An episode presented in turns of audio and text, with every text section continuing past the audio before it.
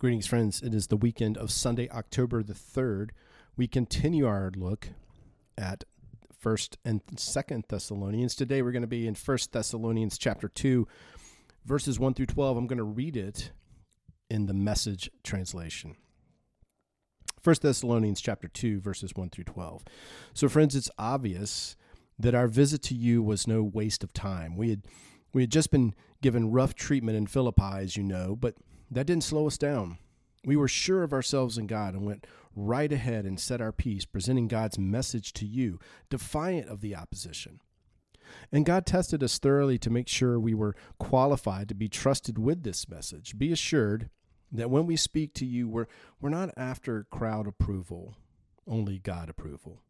Since we've been put through the, that battery of tests, you're, you're guaranteed that both we and the message are free of error, mixed, mixed motives, or hidden agendas.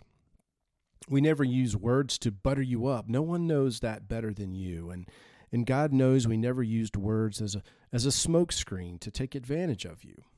Even though we had had some standing as Christ's apostles, we never threw our weight around or, or tried to come across as important with you or anyone else. We weren't standoffish with you. We, we took you just as you were.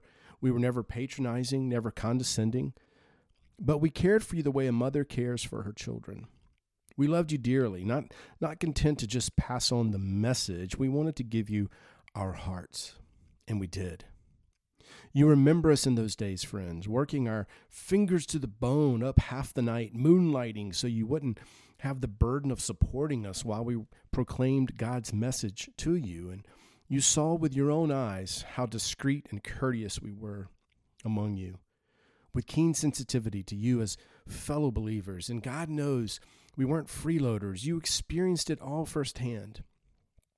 With each of you, we were like a father with his child, holding your hand, whispering encouragement, showing you step by step how to live well before God, who called us into his kingdom, into this delightful life.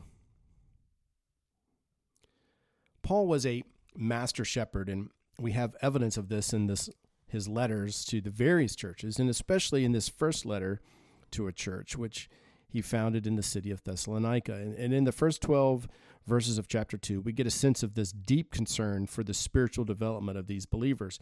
This paragraph provides an incredible model for ministry.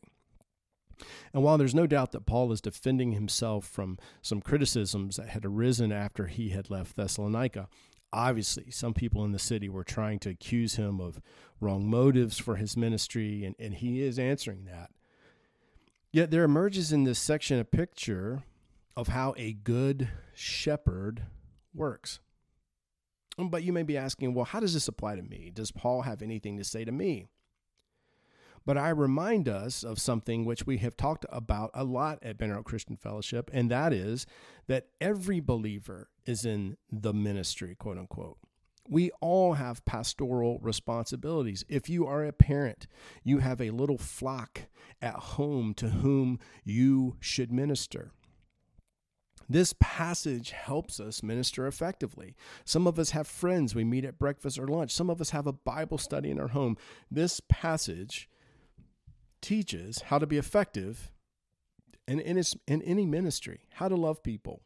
And the first six verses reflect one of the primary qualities necessary in a good shepherd. And Paul says in 1 Thessalonians 2, uh, verse 1, reading from the English Standard Version now, For you yourselves know, brothers, that our coming to you was not in vain. That is, his hard work had been effective. He had left a church there in Thessalonica, although the detractors were trying to suggest that he had wasted his time. Here is why his work was effective. Verse 2 But though we had already suffered and had been shamefully treated at Philippi, as you know, we had boldness in our God to declare to you the gospel of God in the midst of much conflict. Courage. That is the first essential quality of a good shepherd courage. Do we sometimes find it hard to bring up a subject that needs to be discussed? That's when courage is required. Paul, of course, is here referring to physical courage. He really is understanding the case when he says he he he was shamefully treated and that he had suffered in Philippi. Actually, this was one of three times when he was beaten with thick rods and then thrown into prison, a Roman form of, of punishment. There there although he and Silas were were thrust into stocks and held immobile, they began to sing praises to God. Furthermore, Paul had, had suffered insult and, and being mocked and stripped of his clothes in public by order of the magistrates in Philippi. His Roman citizenship, citizenship completely ignored, didn't mean a thing. Even when he was freed by an earthquake, he was ordered out of town by the authorities. Yet he went bravely on to Thessalonica, knowing that the same thing would happen there. You cannot read the life of Paul. We cannot read the life of Paul and fail to see the tremendous amount of courage that he demonstrated in his ministry. When a riot broke out in Ephesus, he actually tried to face down the mob who were who were bent on on ending his life. He had to be restrained by his friends to keep from sac- sacrificing himself to the mob's fury. Where did he get this courage? Some say that Paul was courageous by nature, that he would take on anything or anyone. But certain verses indicate that that's really not true. He was like you and I. When he came into Corinth and began to preach, he did so, in his own words, with much fear and trembling. That's 1 Corinthians 2. Corinth intimidated him. And some of us who want to reach out to our, our fellow workers or, or our parents or students feel intimidated at times by the atmosphere around us. Maybe it's the atmosphere of our workplace. Paul felt that very strongly. In Ephesus, he wrote, There were fightings without and fears within. So, no, Paul was not naturally courageous. He was like most of us. You know, by nature, I'm probably a devout coward. The few times in my life that I have shown courage were simply the grace of God at work. And, and in the next verses, Paul declares very clearly, both negatively and positively, what, what is behind his courage. Beginning with verse 3 For our appeal does not spring from error or impurity or any attempt to deceive, but just as we have been approved by God to be entrusted with the gospel, so we speak not to please man, but to please God, who tests our hearts. For we never came with words of flattery, as you know, or nor with a pretext of greed. God is God is a witness.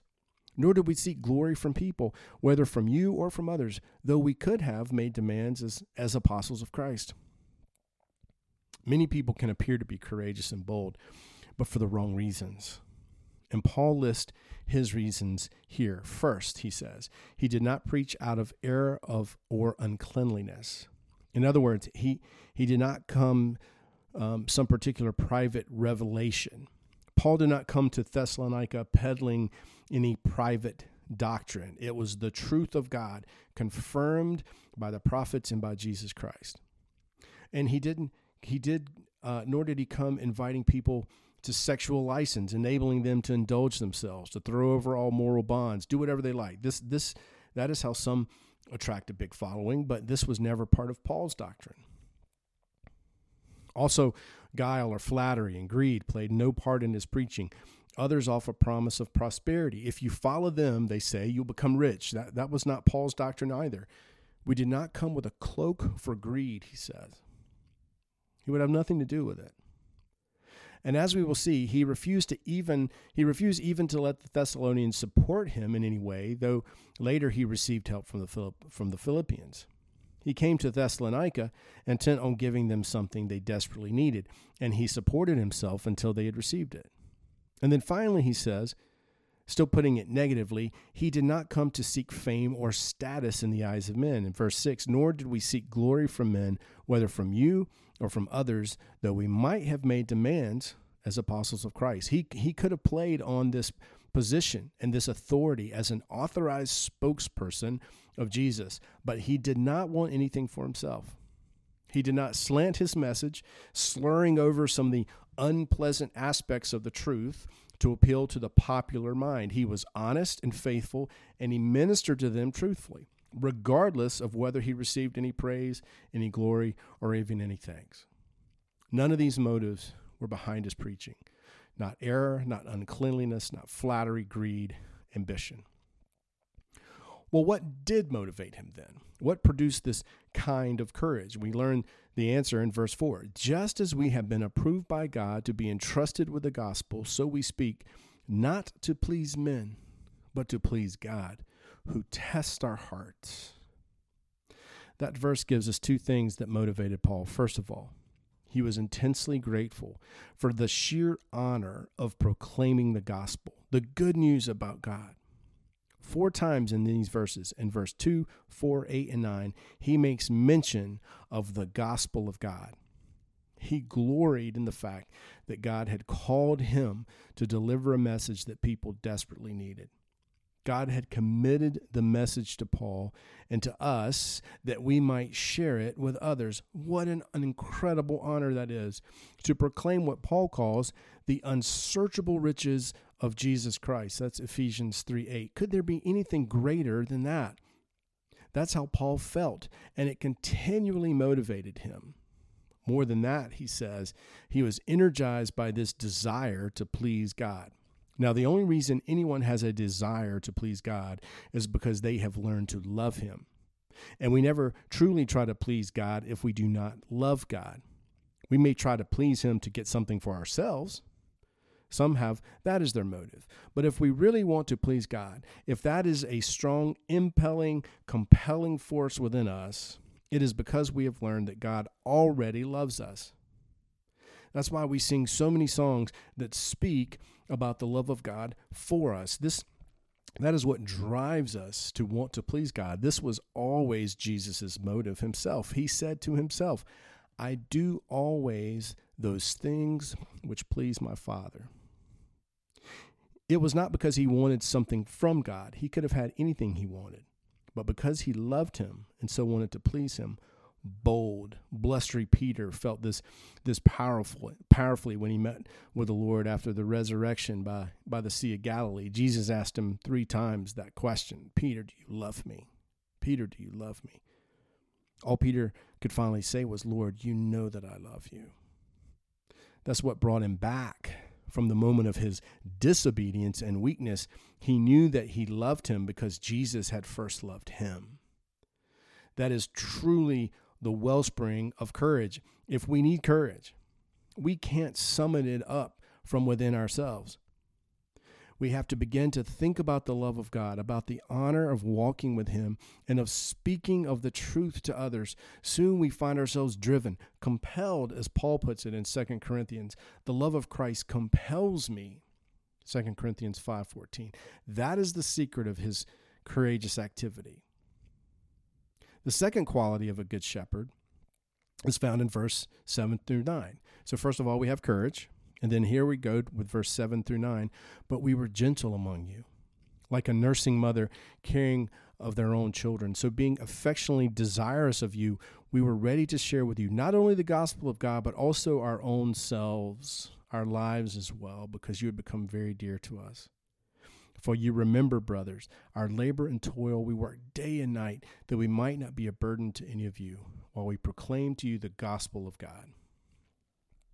That can only be described as a sensitive love, a love deeply desiring of blessing someone and finding gentle, tender ways of communicating that. Perhaps the first need in loving is to learn to do it gently. Love often has to be strong and tough. It must sometimes rebuke, but it has to learn how to do so gently. And that is what Paul did. He came among them as a nursing mother feeding her children, delighted to minister to their need. Paul could be stern and sharp, but when he was with someone alone, he was gentle. And that is the mark of a true shepherd. There's a second manifestation of a loving spirit in the words being affectionately desirous of you. That is an that's an unusual phrase. It's not often found in scripture. Literally it means a yearning, a longing for you. This is how parents feel about their children. There is a yearning after them, an affectionate desire to see them blossom, to go in the right direction. And that's a characteristic of those who seek to minister to others and a third mark of a loving spirit is found in verse 9. You remember our labor, our toil, brothers. We worked hard night and day that we might not burden any of you. Hard work. hard work. That is a sign of a true shepherd. Every Jewish boy had to learn a trade, and Paul's trade was tent making. And rather than taking offerings from his new converts, he worked long hours into the night making tents. Perhaps as they listened to him teaching and instructing them during the daytime, these Thessalonians noticed that Paul's hands were, were not cultured. They weren't soft hands of a, of a rich man who had never worked. They were rather calloused hands of a laborer who worked hard at his trade. And they knew that it was in order that he might bless them and not be a burden on them. Faithfulness is the third and the most important mark of a good shepherd. And we find mention of it in verses 10 through 12. You are witnesses, and God also, how holy and righteous and blameless was our conduct toward you believers. For you know how, like a father and his children, we exhorted each one of you and encouraged you and charged you to walk in a manner worthy of God, who calls you into his own kingdom and glory. The term integrity accurately expresses this. Paul says we were holy and righteous and blameless. He says holiness means separate, intended for a single purpose. In this sense, single minded would be a good translation. The Old Testament speaks of the beauty of holiness in First Chronicles and Second Chronicles and the Psalms, of someone who knows that they belong and are satisfied. I've read some things where some folks think that Paul maybe had an ego, that he, he was a boaster who claimed things that he had no right to claim. But whenever he speaks of his own holiness, he makes clear that he is not responsible for it. It is the grace of God at work in him. Also, he was righteous before others. He behaved himself, resisting things which could be misconstrued or which would tend to perhaps mislead. In Corinthians, he wrote that if his drinking wine or eating meat offended, he wouldn't touch either again. He was righteous in his public behavior. And finally, he was blameless in his own eyes. Do not misunderstand that. Blamelessness in Scripture never means sinlessness. Paul did not think of himself as sinless. What he means is he is honest. He is blameless. He is honest. He has dealt with all of his sin. He is aware of it. He judges it and does something about it. He does not cover it over because he knows, as he puts it, God tests the heart. God knows what's going on inside, so Paul is strictly honest with himself. He does not deceive himself, but confesses what is wrong and is so blameless. Paul had a kind of integrity about him, and that's what we see here. He's honest. He's he's thoroughly, ruthlessly honest. From that base of a personal, a faithful personal life, the Paul does three things for the Thessalonians. He exhorts them, he encourages them, and he challenges them. Exhortation usually takes the form of a rebuke. A father has to do that. So does a pastor at times. And so will you if you want to minister to someone's needs. But along with that, there should be encouragement and challenge. And I have to confess, as I look back on some of my relationships, there was not enough of that. Encouragement says, You are doing better. I can see changes. You're going to make it. I am with you. Keep on. Encouragement is pointing out the positive value of things. And I, and I have to confess, with sadness, that there has been a, all too little also of challenge at times of saying at times, You're meant for better things. You do not have to live like this.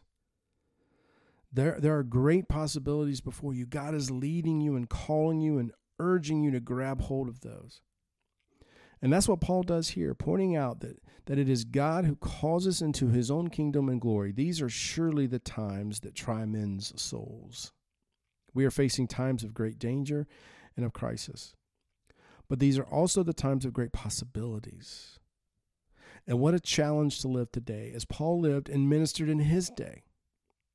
As I look through through this record, uh, through these verses, and see these three marks of a faithful shepherd, I see courage, and then secondly, a loving, gentle heart, And then thirdly, this faithful spirit. And I have to pray, and I hope you too are praying. Lord, do this in my life. Make me a blessing in my own time. Amen. And God bless.